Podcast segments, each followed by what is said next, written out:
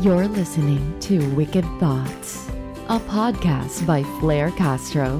This show helps founders and professionals understand business trends, social media, digital lifestyle, and how to be a better entrepreneur. For season four, we cover topics powered by a dash of social. Let's start learning in three, two, one. Hello, everyone. Welcome again to Wicked Thoughts. We are at season four for Dash of Social. And we have our guest here today, so Mr. Jason Cruz. So, Jason, you guys, he is a communications and brand strategist by profession. And he is also a business coach and content creator. So I'm sure we're going to learn a lot for this episode with Jason right here. He also has a YouTube channel. The title is Better Today with Jason Cruz. And I actually looked at it a while ago. Ang ganda ng mga videos, very informative. And from there, sa YouTube channel niya, you're going to learn a lot about work-life inspiration. And of course, um, I'll turn it over to you, Mr. Jason. Can you introduce yourself in your own words? In my own words. Uh, hi, everybody. Yes, By the way, course. Flair, thank you so much for having me on your podcast. Uh, big honor. My pleasure. Thanks for inviting me. Uh, yeah, I think you've, you've pretty much covered it. I'm nine nine years, going on ten years in the digital marketing industry. I think we've known each other professionally for a very long time, even though I don't think we've ever like worked on anything together. So this is gonna be a first for us. Uh yeah, so I'm pretty much the person that a lot of people ask when it comes to social media marketing, digital marketing, a little bit about work life content in the last two years or so. Mm. Yeah, so let's see how we can uh, make this podcast interesting. Oh, for sure. So, Jason, I remember um uh, the last time we chatted, not the last time, because I was trying to consult with you on some things that we need for Content Dash, which is our startup. But back before that, um, we were able to work together actually. I asked for your help um how to scale up a team. That was when startup pa lang din si 30 Media. So, 'di ba? Di- I don't- I'm not sure if you remember that. I, I think I remember that. Um, around when was that? 2013, 14? Yeah, that was super early. Early Yeah. days of 30 Media. I was trying to scale the team. Tapos I, I consulted with you and I had to ask like how to um how to expand the team of a social media team, diba? And then I remembered one of your advices was to actually think about it like a pizza box team. Um, parang dapat ganun yung size ng team mo. Tapos if you plan to expand, that's going to be too much. So, yun yung pinaka na-remember ko. I know the year now. That's 2013 because Oh. when I was setting up, uh, I was setting up four social media sub teams in my agency before, and so I was looking for inspiration, and and I saw this. Uh, I forgot which book I read it from. It's about building a team that you can feed with one order of pizza. So it's a pizza pizza box size team. So mga four people, four to five people, tapos multi-skilled dapat, diba? So if you want to scale up, magdagdag ka na lang ng teams rather than hiring in the uh, parang Funding them. Yeah. Right, right. And back by this time, you were still working in an agency. Am I right? You were connected. Yeah, technically I'm still with an agency. Yeah, so it's Oh, been about okay. it's, it's almost been 10 years. The first seven Mm. and a I was working for a creative agency. And then uh, the last year and 10 months, I'm working in a data agency. So I kind of wanted to expand in what I knew when it comes to digital. So I wanted to learn more Mm. about the data and the tech side. And yeah, medyo mind blown din ako sa capabilities pala ng uh, companies and, and, and organizations at this point. By the way, I'm speaking in Taglish. Is that okay? Yeah, of course, that's fine. No worries. I'm sure listeners will enjoy it either way. So, ayun, Sir Jason, I've been calling you sir because I know that you were also teaching. know, You're don't. also teaching.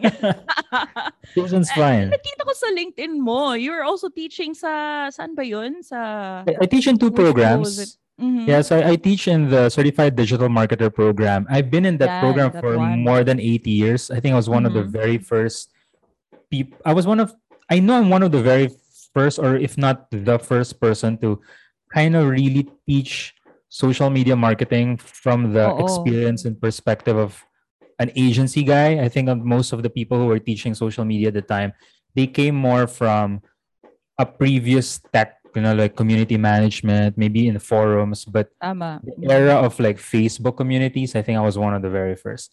And then um, over the last two years, I've been teaching, less than two years actually, I've been teaching in Enderun for the social media Mm. marketing program for businesses. Right. So CDM and then Enderun in the Yeah. perspective of an agency, like someone coming from an agency. Did Yeah, you imagine yourself?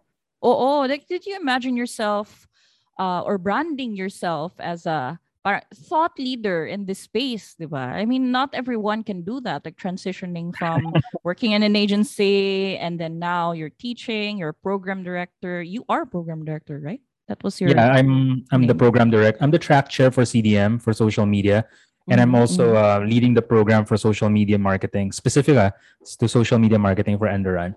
Uh, on the question of being a thought leader, I I think being a thought leader is not something that anyone could like put them put them put in themselves as a label. I think Mm-mm. I think your students and your clients and the community at large will see you as one if your thoughts, like your literally your thoughts and your what what what you share are useful and effective for them. So it kind of keeps me on my toes as well. So I have to make sure like my modules and my lessons are very up to date. So it helps that I'm a practitioner. Uh, it also helps that I work on a lot of brands. So I get to bring a lot of experiences to the table. There's one thing that I say to my classes all the time. It's not that I am significantly better at them than uh, Mhm. significantly better than them when it comes to social media marketing. It's just that I've done it more often and at at at scale talaga. Like Right. Mm. I try to count as well how many campaigns I've been involved in, and I'm approaching 200, I believe. Yeah. Wow. the last nine and a half years. So I've made I've made decade of more mis- career. Wow. Crazy, it's crazy. I've made more mistakes than than more most people. So mistakes, I see them as learning opportunities. So I guess that's where the whole experience comes into play, you know, because I've I've just made more mistakes. I've I've managed to learn a lot more from from um, some of And the I'm stupid sure- stuff I've done for brands. And I'm sure not everyone, or even for brands, diba, that is something that they can't afford to have. Like make mistakes, do experiments in a way. But then, of course, these brands don't also want to be become guinea pigs of campaigns, Uh, diba? Actually, you know, you'd be surprised. One thing that Mm. I, I recommend some of my clients, actually most of my clients, is you gotta have a little bit of your marketing campaigns for experimentation. Uh, I guess a safe number is like 10% of your marketing budget or 10% of your efforts should always be about experimentation. The, the, the stuff that Mm. you don't know if they will work, but you'll never know unless you try. And I think that's a very good way to approach life and career in general, diba? You gotta have you gotta have your you gotta have your safety net, but then a part of you is always trying to learn something. A part Go of you is trying to experiment. Yeah, exploring, looking not not looking to fail, but not being not being hurt or not being damaged if something crashes and burns. Kasi 10% lang naman siya ng effort mo. Mm. And also, it becomes their parang platform so that they don't get left behind with the trends and the changes. And I'm sure these are the things. Oh, these are the things that you also would want to cover. Let's say being a program director for these um, students that you have. So how do you? I know you have to keep the module updated, and this this is something that I'm I'm not sure if the schools are aware, but they have to be out there and actually Yeah. know the environment in you know in digital Yeah, yeah, yeah. marketing so how do you agree insert this and like make sure that these courses are updated I, I- super agree with you. So I want to touch on that the the, the, oh. the Oh. world of the traditional schools because I came from a oh. family that's that's in that world. My my mom is a my mom is an Mm. academic. She used to be a vice dean of a university abroad, and now she's Oo. teaching in a school in the states. And so I grew up in a world where, you know, you have your modules that haven't been changed in in a decade or more. You're in the world of of of traditional academics. In the digital world, what I think is more important, and I, I speak for myself and not the programs that I represent and not the schools that I have become a guest lecturer at. I speak for myself. I think that getting practitioners to teach programs is so much more important than making them uh, making them have a requirement like a master's degree. Honestly, I'll give you an Mm. example. There is a university here in the Philippines that was forced to let go of some of their award-winning marketing and advertising teachers because Oh. these teachers did not have a master's degree. But these guys have awards in the creative and marketing and advertising Oh worlds. gosh. So the way I see it is, I think that a teacher who's practicing right now is mm. far more updated, far more knowledgeable in the current trends in the zeitgeist of the marketing world versus a professor who may have a master's degree but has not practiced in the last 10 to 15 years. Again, this is my opinion. I'm not saying that the professor with a master's degree is less valuable. What I'm saying is that that professor may not be as updated as a practitioner. So, to answer now the question in a long winded way, the way I keep myself updated is because I work on a lot of campaigns, like in the present. So, I am always in the thick of things. And for your listeners who are, who are looking for anyone to teach them digital marketing, I think they have to they have to learn it from people who are practicing. They can't be learning it from somebody whose last project was 10 years ago. It just it doesn't work. I mean, Flair, you and I 10 years ago, what were we doing there? I It's- know, right? it was it was how to write tweets in 120 characters, how to use a hashtag. Diba? It the, the world changes so fast. And so you gotta go for you gotta learn from people who are live, you know, li- right now. Super. Yes, I super agree with you on that. That you have to learn from people who are actually updated in the first place. But now I don't know if you noticed, Jason, huh? But you know, with the boom of the creator economy, it's not just us being practitioners in this field. There are also Yeah. like growing like people who are coming in to our industry also learning what we're we're trying to do but Yeah. also building a name for themselves i Yep. mean do you think this is going to be a good thing for industry? And you know in, in that train of thought how do they present themselves as experts? You know like i know we always use the term personal branding for this but do you think like you know is this a good thing? And how do they position themselves as one of the experts? The first part of that question, is it a good thing? I, I would believe so because mm-hmm. the more perspectives, the more ways to do things that we have in the Right. industry, the better. That, that's just how I see it. I, Mhm. I've never seen influencers and content creators as competitors for Mm-hmm. agencies and consultants like myself and business coaches. I don't think they're competitors. I think they're opportunities for collaboration because they they bring something new to the table.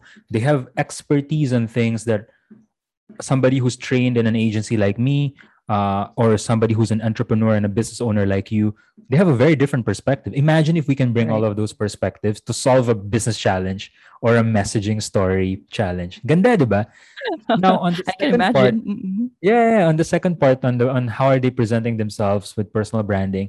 This is where I think I'm a little bit torn. I've seen I've seen cases where influencers have have tried to position themselves as marketing consultants and as marketing experts, but the fund- fundamentals are not there.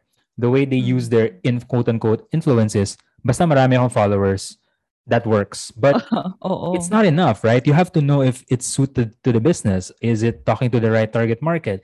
Uh, can you show ROI and can you show results for the brands that you're representing? So the way the good ones are positioning themselves is very results oriented. You know, they don't come to brands and say, "Hey, I have a hundred thousand followers. I have a million subscribers.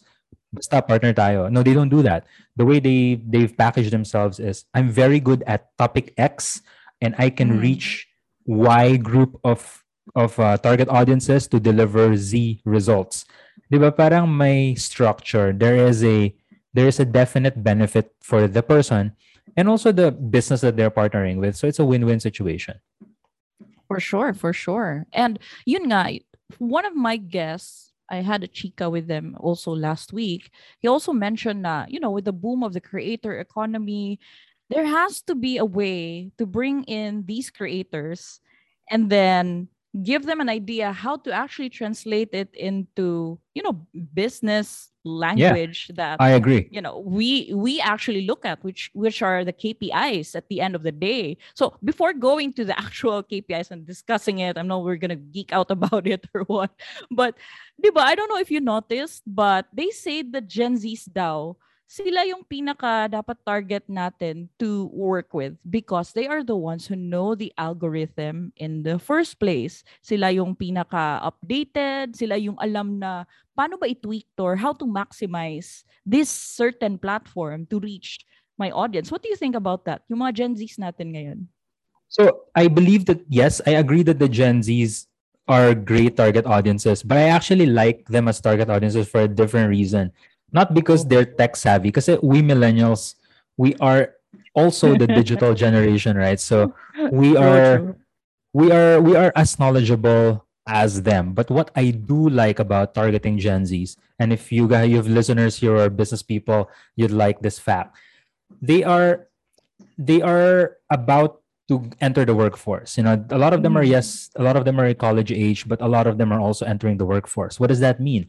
You have Gen Zs with spending capacity. And if you're a business or you're a brand, you're always looking for a target audience that can spend money on you.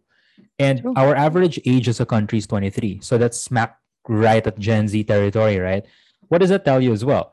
That means that if you as a business can capture the Gen Z now with your marketing campaigns, with your promos, your products, your services, whatnot, if you can capture them now, you have a very good chance of keeping them loyal for a longer period of time, right? And so your customer lifetime value is also longer. On a Mm. morbid point of view, and I hope none of your listeners like kill me for this. Morbid ba naman? Imagine if you're yeah, imagine if you're targeting baby boomers who are in their 60s and 70s Oo.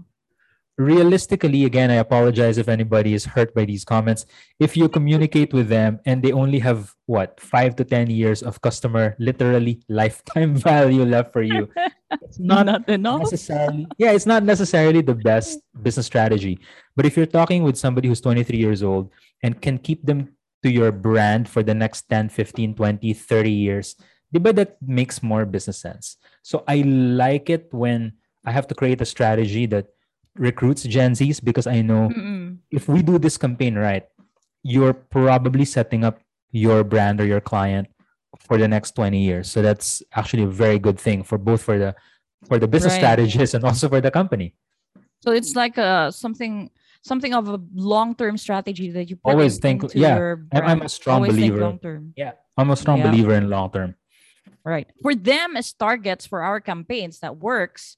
But how about them being representatives of your brand yourself? Like, for example, um, TikTok, right?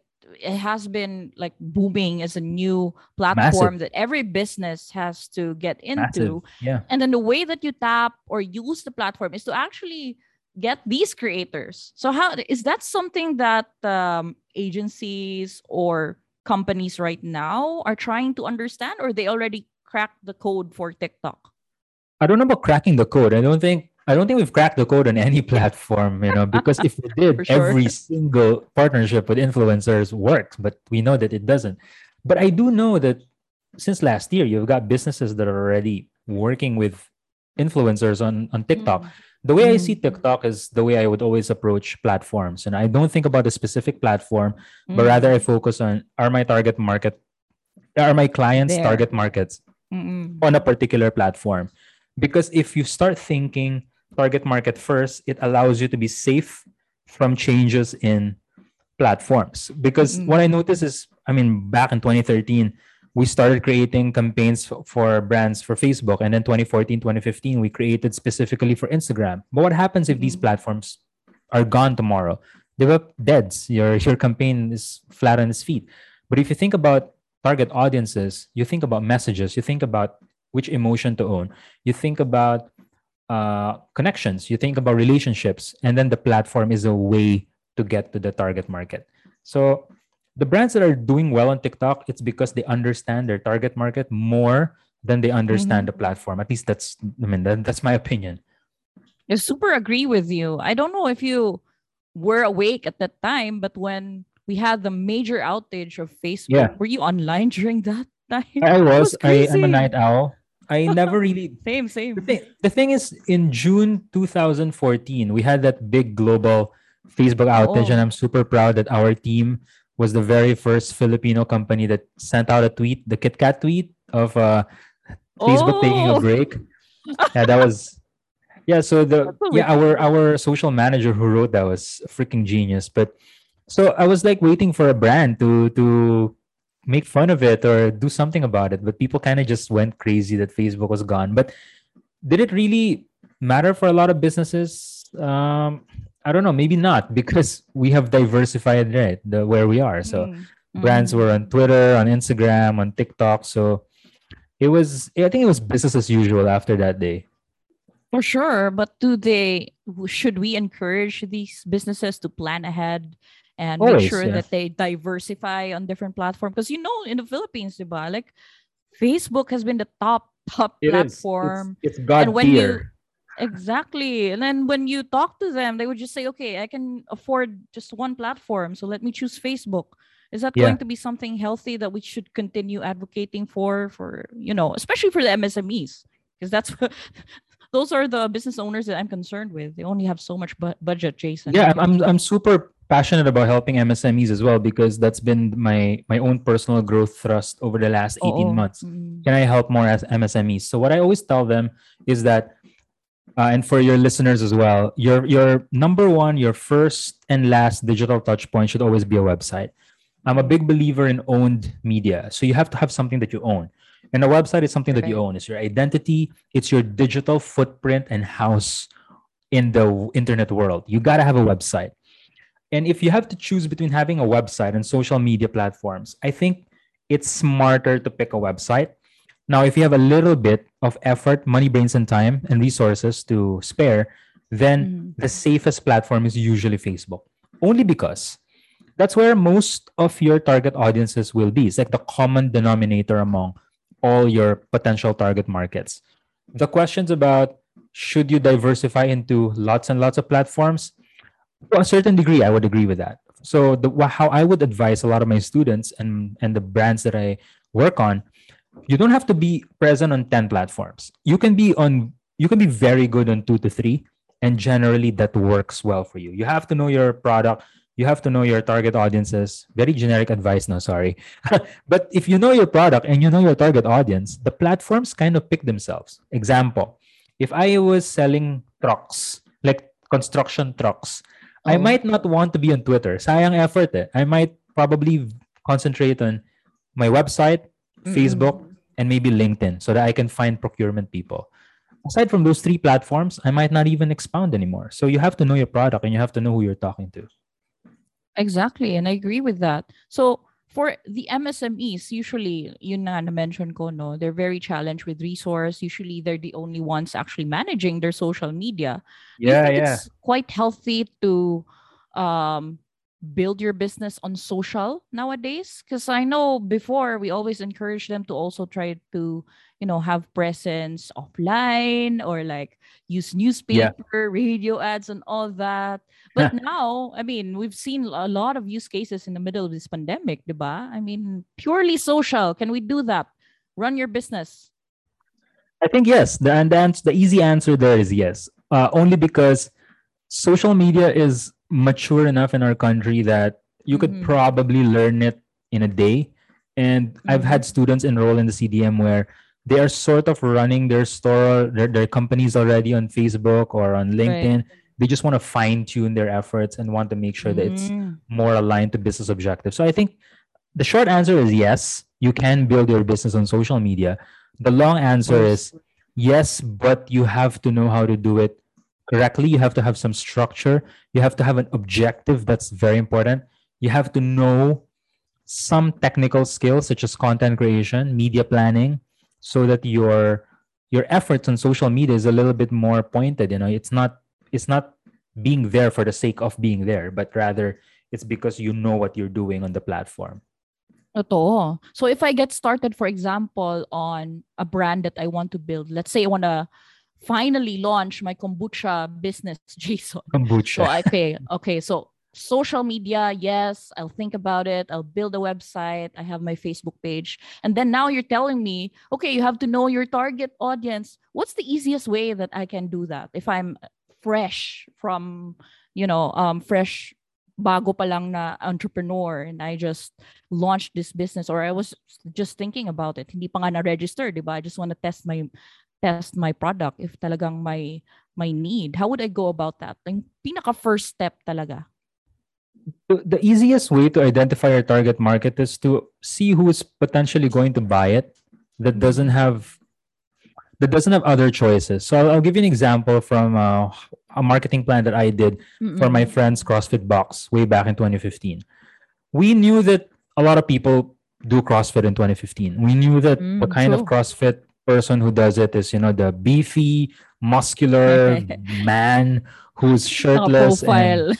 Di ba na profile na sila eh. But we were thinking, you know what, if we if we created a CrossFit box na ganon, then number one, you're gonna intimidate newbies. Number two, you're you're isolating your target market into one very specific kind of audience profile. So we wanted to veer away from that. And so the, the the way we sold the CrossFit box was that it's very beginner friendly because that gives you a bigger Mm. top of funnel, diba? It gives you more potential. We call it uh, the the customer universe. We have we have a bigger customer universe. There are more newbies versus meatheads. Ganun lang, facts. Oh. Uh, we also wanted to be more friendly towards female, uh, female fitness enthusiasts. And the reason we were very pointed at that is because a lot of gyms are not necessarily friendly to to female goers, right? You have a lot of guys who are ogling them Tama. you have- yung meathead culture that's quite abrasive and a bit offensive.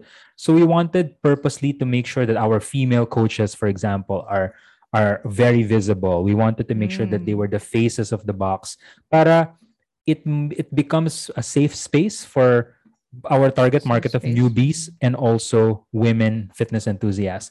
And that's precisely how the the the, the CrossFit box survived for 5 years until um the ownership decided to to close it down. It didn't close down because it didn't have business. It was it was an evolution and actually good timing because a few months later nagka-pandemic so they dodged the bullet there. That's a good thing. So that's how you identify parang sino ba talaga yung ideal customer that I should target on social media. So now I know that okay, ito yung profile ko. So how do I get started with um campaigns? Should I go immediately to campaign? Should I think about a strategy first? What should I do next? Uh, the way I do it is very structured. I always start with objective.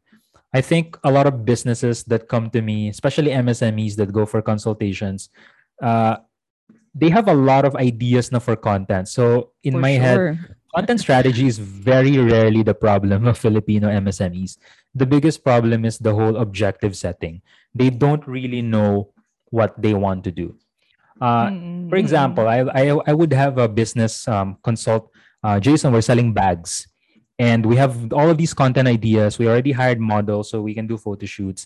Tapos we have this bowl of 1,000 photos na of the bags. Uh, what now? So I would come back to them, and this is a real consultation case, by the way.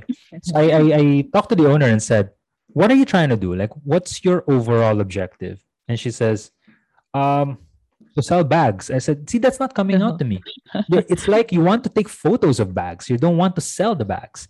So the objective part, I think, is where every business should start. For me, that's step one.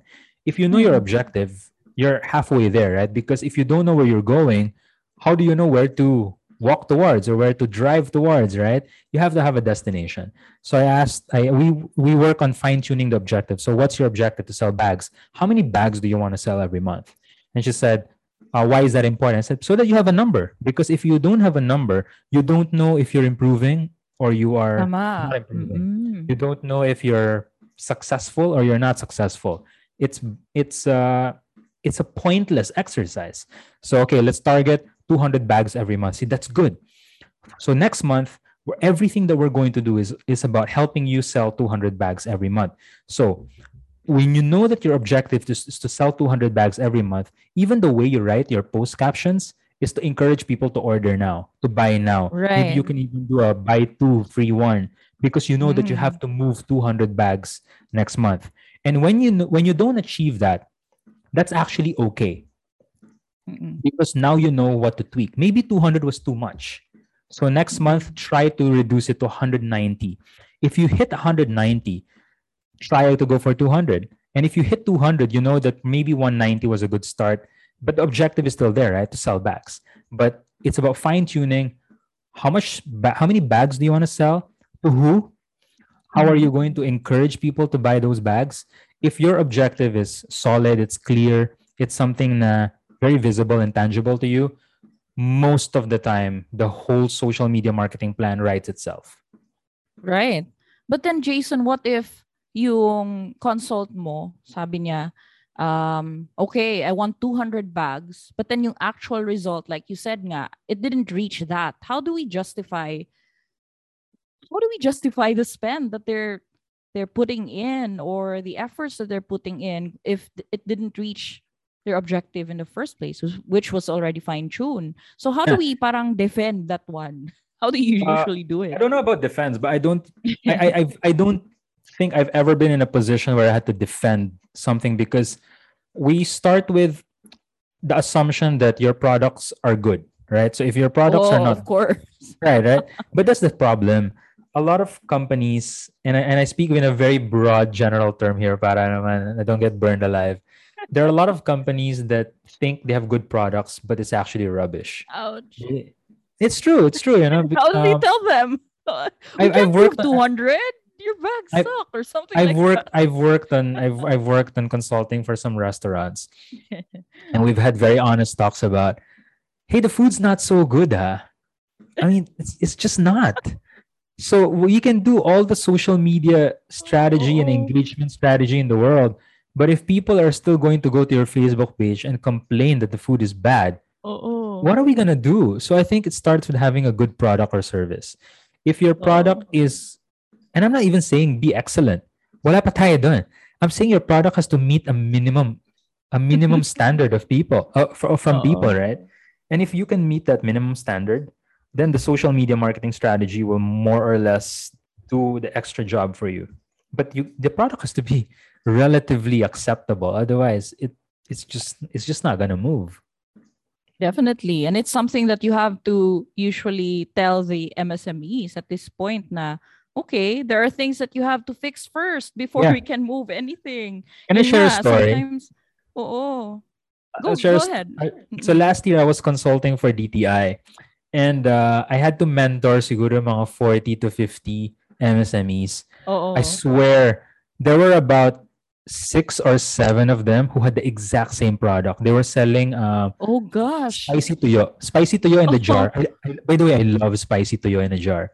So I was so excited when I first heard it. And then another another person consulted na spicy tuyo then. And after about that six to se- six to seven spicy tuyo, and then we had the whole, you know, everybody's in the Zoom call and I said, look, here's a challenge. A lot of you are selling the same product. So there are only two things that's gonna happen here. Number one, you undercut each other's price. That's a that's a typical business strategy, which means race to the bottom. Nobody wins in a race to the bottom. Talo kayo, all of you. agree, agree. Now the job is harder because you have to justify to a shopper na your spicy tuyo is worth more or more valuable versus the other spicy tuyo. And that's very, very difficult to do. You can have a different packaging, you can have a different name, you could spend more on marketing, but at the end of the day, the product are all the same. So I told them sometimes, yes, sometimes I tell them when you're thinking about a business, you have to also try and enter a business where you you don't have so many competitors because the moment imagine that one session and six out of the 40 attendees have the exact same business. It's crazy. That would be It's, so uh, awkward, diba? How do I help Yeah. you guys? You all have the same product. Exactly. So I was giving them advice. All right, paunahan na lang kayo mag-produce na to. Ah. So maybe one of you has spicy tuyo, but then you also bundle it with bread, freshly baked bread, pang Oh. breakfast, diba? Pwede. Or what about if your spicy tuyo is supposedly for ulam and then you position it as a as something that you can cook with with rice, fried rice. Mm-mm. So, Mm-mm. Iba na lang, ibahin nyo na lang yung way of consumption kasi that makes it slightly different, makes it slightly mm-hmm. more unique. and again, you know, it's it's very hard to be unique if so many of you are selling the same product. So for your listeners and you have a business, sometimes you gotta change change up a little bit what you offer. Otherwise, you're competing with a hundred different brands. That's very interesting. Ah. So you you have to have, parang balik tayo sa start. You have to have a unique value proposition in the first Always, place. yeah. What makes you different and all What makes you different? Yep. Right. And then you go to, yun nga, the one we talked about, you have to have your ideal customer persona. If I'm doing this by myself, putting together that profile, what's the best way that, that I can do it? Do I just tell my marketer or myself that this is our customer persona or do you use usually tools with your students? Uh, I think well from from, from um, my work, my day to day work, I've been quite lucky because I have access to a lot of market research. So my clients generally have a good set of data on who the target market is. Mm. But for like my own businesses, um, our business, my wife and I, we sell. We have a we have a cheese company, and the way we I love cheese. We love cheese. That's why we wanted to do that. And look, our the way we do our our product is how do you make it unique, diba? Because it's relatively expensive because it's handmade. For sure. Uh, so that's Mm. what we sell to people. It's handcrafted, and if Ah. it's if it's handcrafted, there's already an automatic connection. Uh, you know, it's probably more expensive than just buying sure. your your usual cheese whiz, right? So it justifies. Plus, it's very limited. I think Mm. the most we've ever made was siguro 26 jars a week. So Mm. Very very limited. Uh, that makes it that's the unique value proposition. It's limited. It's it's handcrafted and it's uh, made to order. Anyway, Mm, mm. if you're starting out with your with your ideal customer profile, I actually want to share with your listeners a framework that I have when I when I teach ideal customer profile. The first is to identify the usual, the demographics. I think that's Mm. where a lot of companies start, but that's also where they end. Your demographics would be the age range, the gender if it's applicable. Because some products are really only for women, some products are only for guys. So Mm. but you know cheese could be for anybody so that's our demographic and i think very important is spending capacity if you have identified that your product is a bit mahal a bit more pricey you have to be aware na liliit yung universe of customers mo ha So be be be just just be conscious that no one is stopping you from raising your prices but your potential universe of customers will be smaller. That's neither right nor wrong. It's whether or not that's effective for you. Now that's step 1 step 2 would be identifying digital behaviors.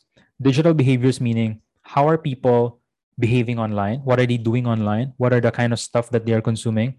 What kind of content are they watching um, how much time do they spend on whichever platforms and those are generally available publicly. So for example you can google how many hours do filipinos spend on social media every day. You'll probably get a result of four to, to five hours per day. How many Mm. filipinos are on facebook? You'll probably get numbers around I think 70 70 million or so. So it gives you a good idea of what people are doing online. On the flip side step number three is to identify what's the offline behavior. What are people doing when they are not online and this is where it gets tricky. You have to spend time observing your ideal customer profile or ideal customer persona in the in the wild you know in the real world.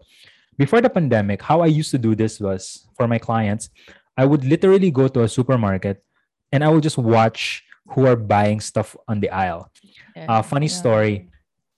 I was working on wyeth the infant nutrition milk brand uh, i think this is 2017 or 2018 can't remember which year but i was working on wyeth and it was so challenging for me because i'm a guy i don't have kids uh, so it's it's, and it's you were there on the aisle. I was there on the aisle with my account manager. So we were observing how people were buying milk. And I was just there for two and a half hours on that one aisle. Mm. And I was just writing notes like, who are the kinds of people who are getting cans of Wyeth? Are they putting it in their baskets? Are they returning it? Are they reading the label?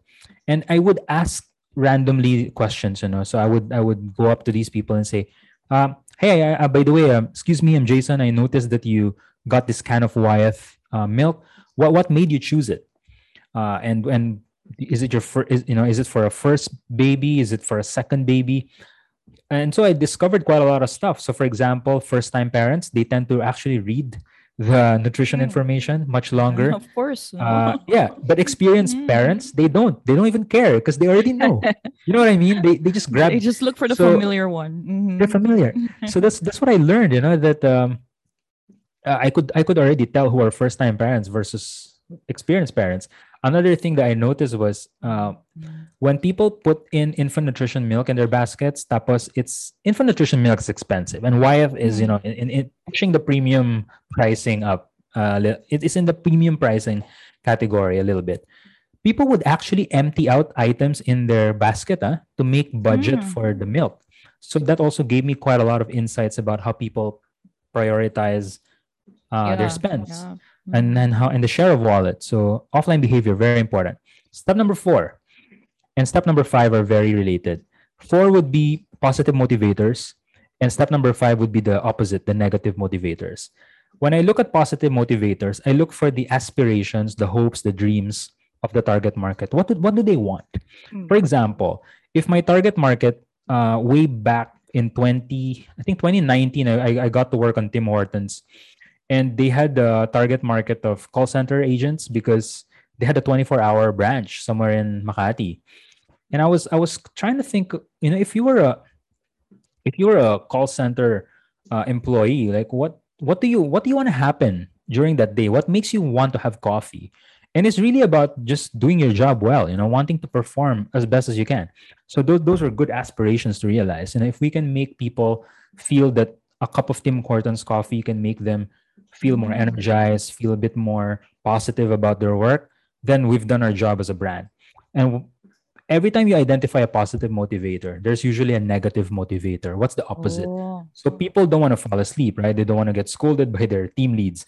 They don't want to lose their jobs because nakatulog sila in the middle of a graveyard Mm, shift. mm, So they're worried about things like job security. They're worried about not being able to provide for their families. A lot of them are breadwinners.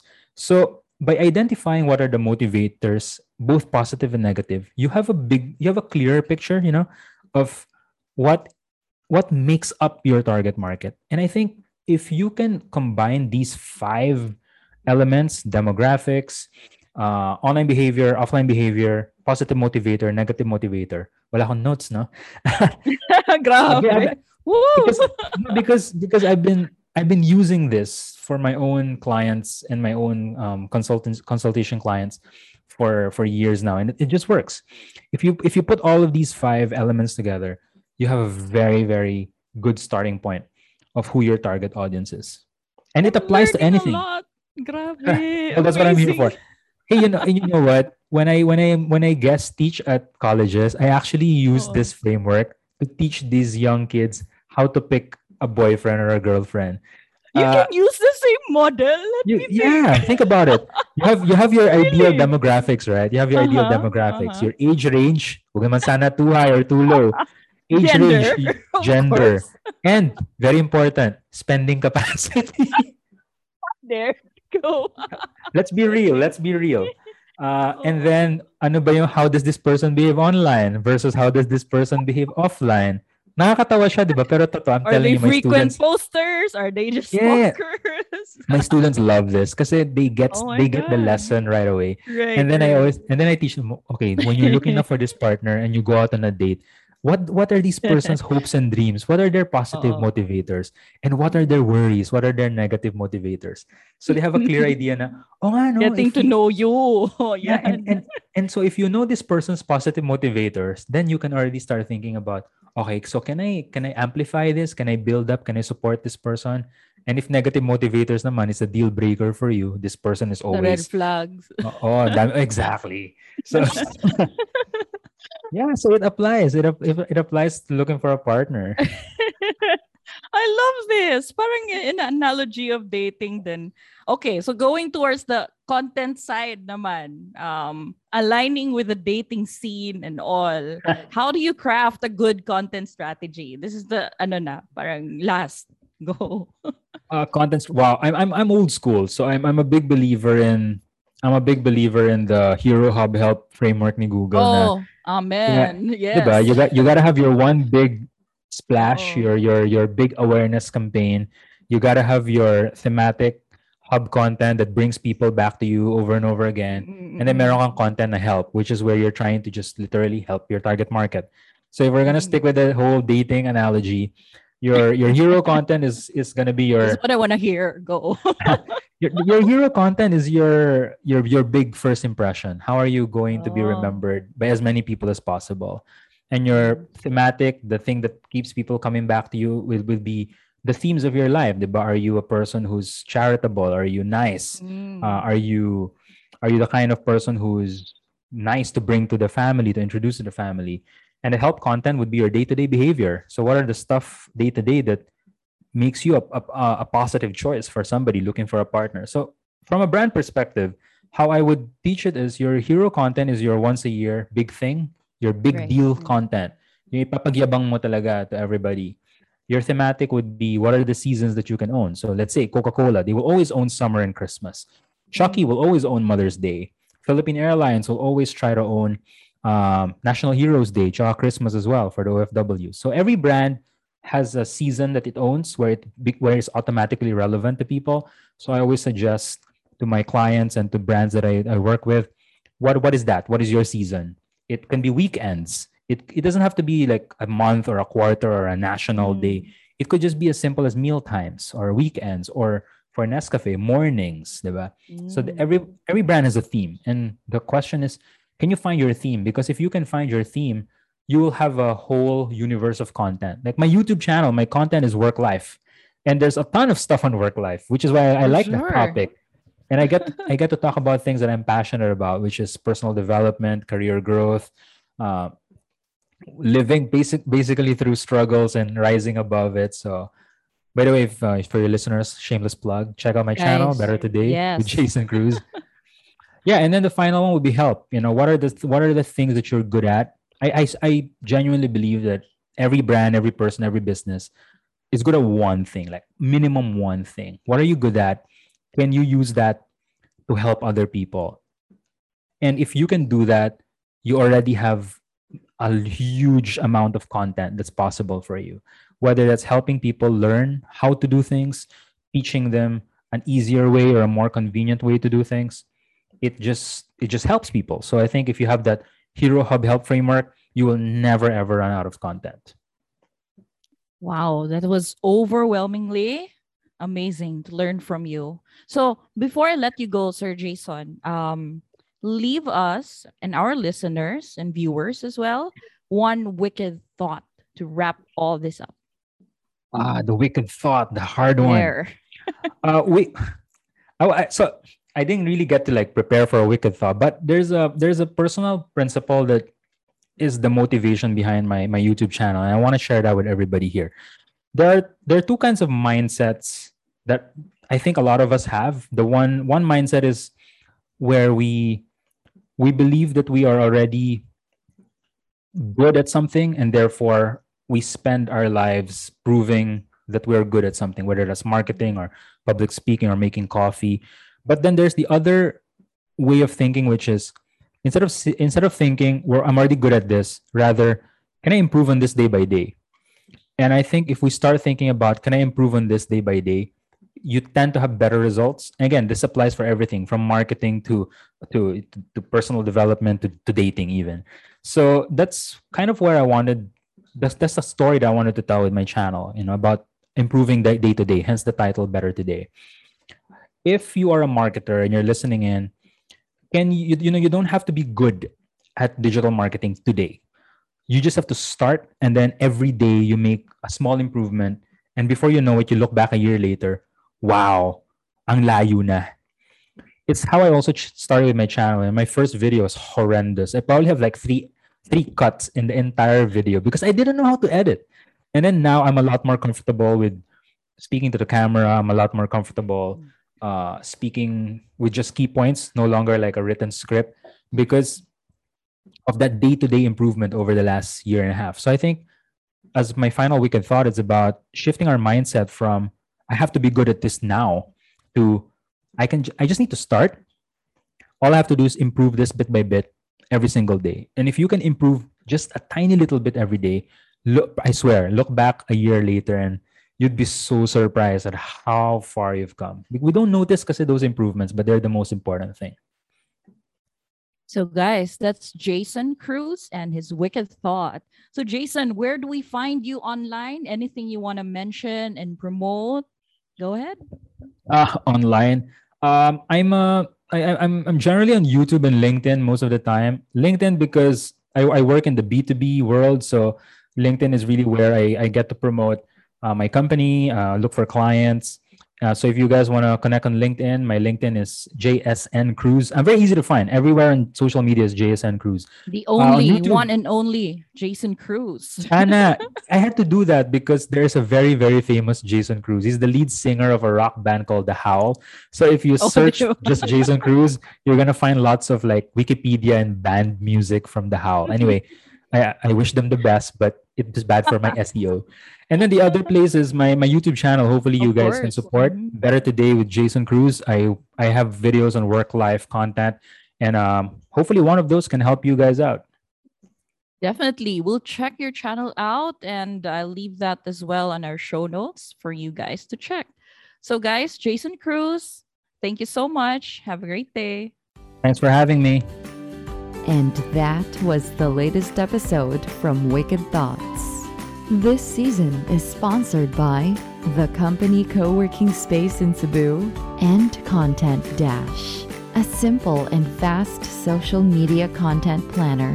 Sign up for a free account at www.content-app. Tune in for more wicked conversations right here at Wicked Thoughts.